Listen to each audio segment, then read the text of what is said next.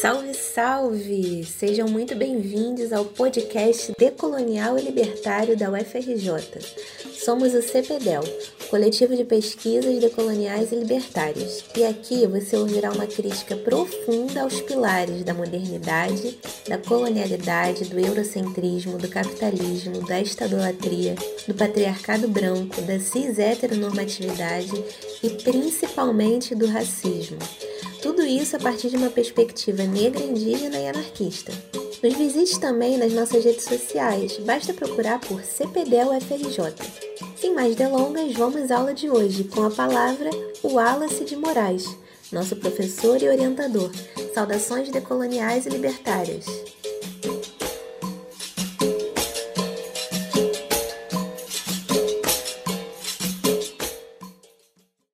Passar para o próximo ponto aqui. A filosofia cartesiana tem exercido grande influência no projeto ocidental de produção do conhecimento e aqui a ideia de neutralidade e da objetividade, que chega a ser absurdo, porque você sabe que você produz conhecimento em determinado lugar, mas você não pode assumir o lugar e aquilo que você está defendendo. Na academia você não pode. Você tem que dizer, você tem que fingir que é imparcial e que é objetivo, quando na verdade ninguém é imparcial ninguém é objetivo como isso é impossível fazê-lo. Mas foi essa perspectiva que estruturou toda a filosofia, que a gente pode chamar de filosofia moderna. É a perspectiva de se colocar no lugar de imparcialidade, de neutralidade, para poder dizer ao outro aquilo que ele deve fazer ou não deve fazer, aquilo que é certo ou aquilo que é errado. Porque aí você virou um juiz, um juiz epistemológico. Você virou um dono do saber. Você vai virar um julgador daquilo que está certo e que está errado, como se você não tivesse posição nunca. Isso é criminoso. Isso é absurdo. E a gente ainda continua sendo pautado por isso. É isso que o Grossfogel está falando aqui. Bom, quais são os. Eu falei dos quatro genocídios, né? Então, quais foram os dois que o Grossfogel, os dois primeiros, né? Grossfogel já relaciona para gente. Então, o primeiro foi a conquista de Alândalos, no final do século XV, que instituiu a limpeza étnica por meio do genocídio físico ou seja, assassinato, e cultural, conversão ao cristianismo contra muçulmanos e judeus. O sul da Península Ibérica foi ocupada no século VIII por muçulmanos, né, de modo geral, e por judeus né, que viviam lá. Então, quando eles chegaram no século VIII, né, rapidamente a população aderiu, porque é a forma, como Grossfogo diz, a forma de organização dos diversos sultanatos, elas eh, permitiam diferentes religiões, permitiam diferentes culturas, não tinha uma imposição, posição de que não tem que respeitar essa aqui, não pode ser outra de jeito nenhum. Não tinha imposição de uma única identidade, de um único Estado, de uma única cultura. Então, se permitia professar diversas religiões, diversas culturas, enfim, nesse espaço. Bom, então, essa região que o Grossfogo chama aí, né, que era Lândalos, né, anteriormente, Estado espanhol nascente, Estado moderno espanhol, é, argumentou, e, e, e, aí que está um, um, dos epistemicídios que eu, também podemos chamar de historicídio. A gente aprende na escola, nas aulas de história, que foi uma reconquista espanhola. O Glasgow diz, mas como reconquista? Porque no século VIII não existia o Estado espanhol.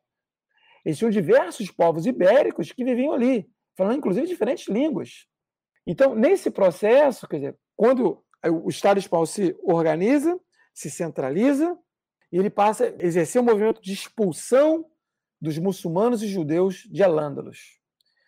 Isso acontece através de uma guerra, e essa expulsão que gera uma, uma limpeza étnica começa com o genocídio desses povos.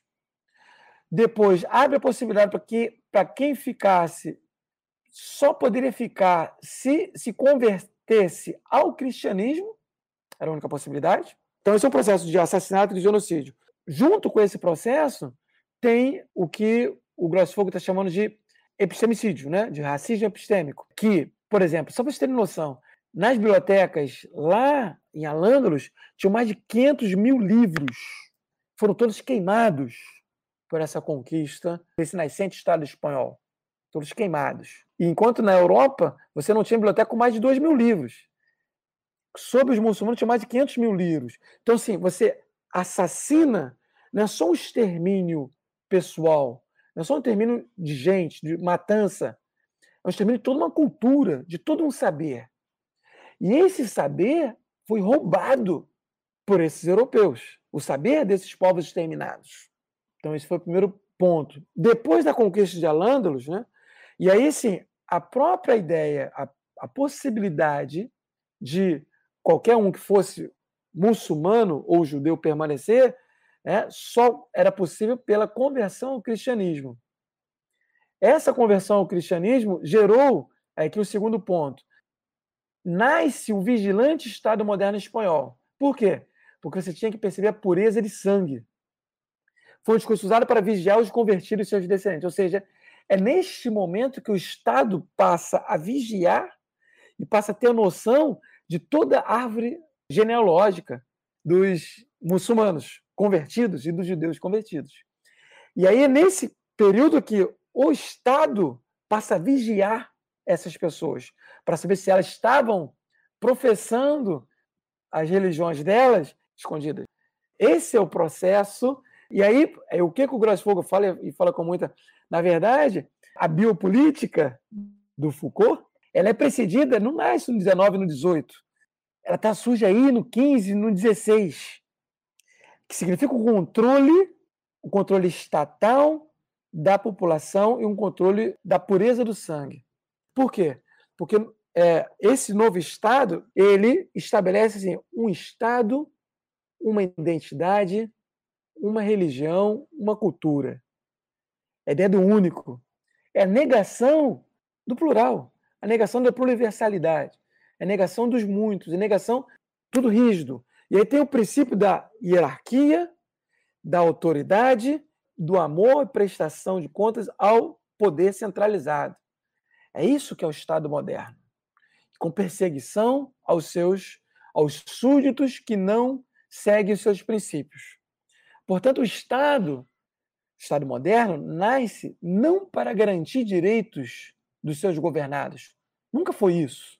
O Estado moderno nasce para garantir interesses dos seus reis, dos seus governantes, dos seus defendidos e em detrimento de todos os seus governados, com imposição pela força aos seus governados. É importante ter do ponto de vista histórico.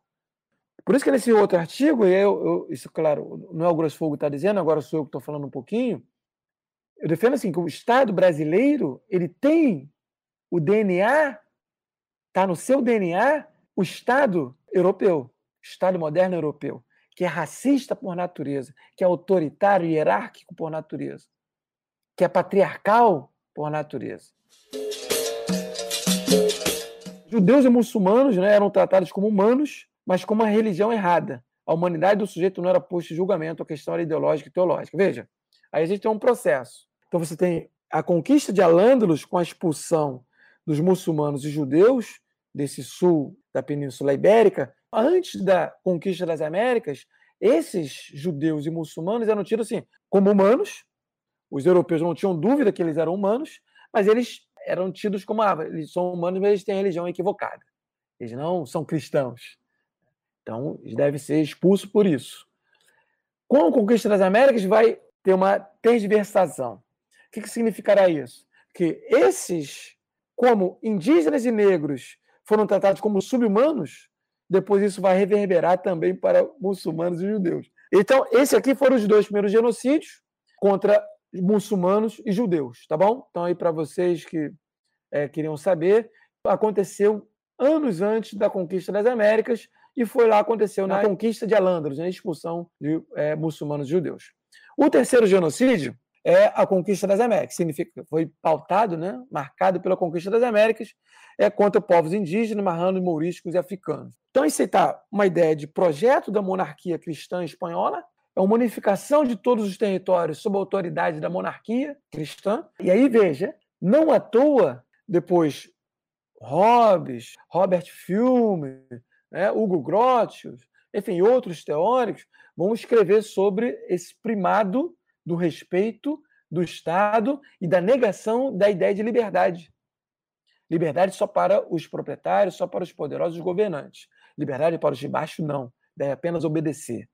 Então, você tem um construto epistemológico, um construto filosófico que vai justificar esse modelo de Estado, todo unificado, hierarquizado e autoritário. Veja essa frase aqui: um Estado, uma religião. É esse o princípio do Estado moderno. E tudo que está fora daqui tem que ser exterminado. Ou expulso do, do seu território, ou é exterminado. Se ficar, tem que servir de produtor de riqueza para os seus proprietários, para os seus governantes. Bom, então, esse processo de conquista de Alândalos, depois conquista das Américas, né, gerou, gerou esses genocídios, epistemicídios ao queimar as bibliotecas do mundo árabe e as culturas indígenas, destruição do conhecimento e da espiritualidade desses povos. Total e completa. Então agora, não, tudo que você, toda a sua espiritualidade, toda a espiritualidade diferente da cristã, é, foi rejeitada, rechaçada é, e é, assassinada nos, nos, termos que a gente está falando aqui de epistemicídio, genocídio, tá? É, cultural, filosófico e tudo mais. Então assim, é uma aberração a formação do Estado do Estado espanhol, do Estado português, do Estado europeu de modo geral. E uma aberração o papel que esse Estado vai cumprir nas Américas, na África e na Ásia. É isso que eu quero que você compreenda. O papel histórico do Estado. Se a gente não compreender isso, aí realmente é, fica difícil para a gente pensar em como busca, uma busca pela liberdade, né? que eu acho que é esse conceito que mais nos move aqui. Né? Uma liberdade é o, é o conceito que mais interessa a negros, mais interessa a indígenas, que mais interessa a trabalhadores subalternizados, aí mais interessa a mulheres, que mais interessa a homossexuais, LGBTQIA, né? que mais interessa, enfim, a todos que buscam, são oprimidos de diferentes maneiras. Acho que não tem conceito melhor do que o de liberdade. E, obviamente, acho que a gente pode falar de liberdade casada com a igualdade, casada com amor, né? casada com distribuição, com coletivo. Acho que é isso que é, que é o grande desafio. Como produzir isso? Isso não pode ser produzido por proprietários europeus racistas, sexistas, como a gente já está vendo aqui e a gente vai ver mais profundamente à frente. É, indígenas, né, como possíveis povos sem religião. Os indígenas são tratados, aí tem um ponto fundamental ali que eu quero que você entenda o contexto histórico daquele momento. Por que, que indígenas e negros foram considerados como não humanos? Naquele momento histórico, é, ser Humano significa ter alma. E ter alma tinha que ter religião. Então, é uma ligação direta que se fazia naquele momento histórico o pensamento cristão europeu. Se você não tem religião, você não tem alma e você, portanto, não é humano. Entendeu o processo? Como indígenas e africanos não tinham religião, e aí isso, processo de entender como religião, os europeus até entendiam que muçulmanos e judeus tinham religiões. E, portanto, eram humanos. E, portanto, tinham alma. Que as religiões dele, em alguma medida, cruzam com o cristianismo. Agora, a de indígenas e negros não tem nada a ver. Então, não é humano. Não tem religião, não tem alma, não é humano. É um bicho. É como se fosse um animal. Uma vaca, um touro, um boi. E assim foram tratados dessa maneira. Por isso podiam ser assassinados. Por isso, e aí daqui a pouco eu vou mostrar para vocês o debate entre na igreja, o debate que diz que esses indígenas e negros podiam ser escravizados porque não eram humanos, eram como se fossem animais. Aqui o texto do Gross Fogo já traz algumas coisas bem interessantes para a gente. Né? Então, assim, primeiro ponto que ele traz, o racismo começou por viés religioso. No sistema mundo, é o conceito dele aqui, né? bem bacana. Um sistema mundo patriarcal, eurocêntrico, cristão, moderno e colonialista povos sem religião igual versus povos com religião. Então, o grande debate era esse: povos com religião e sem religião. E o segundo ponto é a modificação do sentido do termo, pureza de sangue. Após a conquista da América, o discurso sobre a humanidade do sujeito. E o racismo de Estado emergiu no século XVI. Importante entender isso. É que o racismo de Estado nasce com a centralização e a criação do próprio Estado moderno, ou seja, está no seu DNA. O racismo faz parte do DNA do Estado. Não à toa, hoje, no Brasil e na América Latina, de modo geral, e nas Américas, para incluir agora os Estados Unidos, né? o Estado continua matando negros e indígenas nas favelas, periferias, subúrbios e guetos desse, dessas Américas esteiras. Só para a gente poder entender por que morrem mais negros e indígenas. Porque, na verdade, faz parte do DNA do Estado isso mesmo negro indígena e seus descendentes são alvos prioritários desse Estado. Já nasceu assim. O Estado nasceu perseguindo e escravizando negros indígenas. Nasceu dessa maneira, nasceu para isso. Então isso faz parte do seu DNA. É por isso que uma crítica profunda pela libertação dos negros e indígenas tem que passar necessariamente por uma crítica profunda do Estado, enquanto instituição. Mas isso a gente vai fazer outro debate quando a gente discutir teoria anarquista. O discurso homogeneizado das múltiplas identidades constrói uma única identidade conduzida à identidade do índio, a primeira da modernidade, aquilo que eu já falei para vocês. Né? Então, no século XVI é o outro, né? sem alma, aquilo que eu acabei de explicar para vocês, sem alma, sem religião, então era uma forma justificativa racista naquele período histórico. No XIX, o racismo passa a ser construído cientificamente, biologicamente. O negro não tem DNA, o negro é inferior, o negro uma série de questões biológicas. Olha que absurdo que diziam, né? século XIX, e muita gente diz até hoje. E depois do nazismo, com o nazismo europeu, o centro da Europa, Alemanha, uma potência, né, estabeleceu toda um, uma perspectiva racista para o, o mundo, inclusive racista contra outros brancos. Não era nem um racismo de cor da pele, era um racismo cultural mesmo. Os nazis se arrogavam a ideia de, de pertencer a uma, uma suposta raça ariana. Olha, até a ideia de raça ariana foi uma criação. É importante que você saiba disso. Nunca existiu raça ariana nenhuma. Foi uma criação nazista para justificar as suas perspectivas racistas históricas contra outros povos e para legitimar uma suposta superioridade que na verdade nunca existiu. Depois desse nazismo biológico que também estava posto nesse momento, né? Aí o racismo que vigora depois de 45 é o, o racismo culturalista, que é uma visão culturalista. Ah, não, pretos, a cultura do preto é essa mesmo, cultura do indígena, o indígena não gosta, já ouviu isso? O indígena não gosta de trabalhar, o negro não gosta de trabalhar, é preguiçoso, é isso, aquilo, outro, ah, tem muitos filhos, a cultura dele virou um racismo culturalista. O racismo só apenas ele mudou de forma, mas ele permanece culturalista.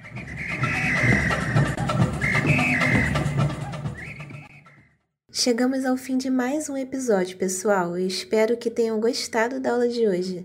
A bibliografia utilizada se encontra disponível aqui mesmo na descrição. Se puderem e quiserem, nos divulguem em suas redes sociais. Isso nos impulsiona a alcançar ainda mais pessoas com nosso conteúdo. E ah, não esqueça de visitar nossa revista de estudos libertários da FRJ e de acessar nosso site cpdel.fix.frj.br. Por último, como nos ensinam as perspectivas anarquistas e indígenas e do comunalismo africano, todo trabalho coletivo. Então, vamos aos participantes. Edição, roteiro e distribuição do podcast: Isabela Rodrigues e Morena Caldas. Edição do vídeo do canal do CPDEL no YouTube, que originou esse podcast: Andréia Nascimento e Pedro Vasconcelos. Transcrição do podcast, que já está disponível no site do CPDEL: Cello Latini. Pesquisa e conteúdo: Ana Luísa Fernandes, Isadora França e Júlia Gato, essa que vos fala. Divulgação: Caio Brauna, Isabela Correia, Denise Andrade, Guilherme Santana e Lenilson Nóbrega. Direção-geral: Wallace de Moraes. Tchau, tchau e até o próximo episódio. Saudações decoloniais, antirracistas e libertárias.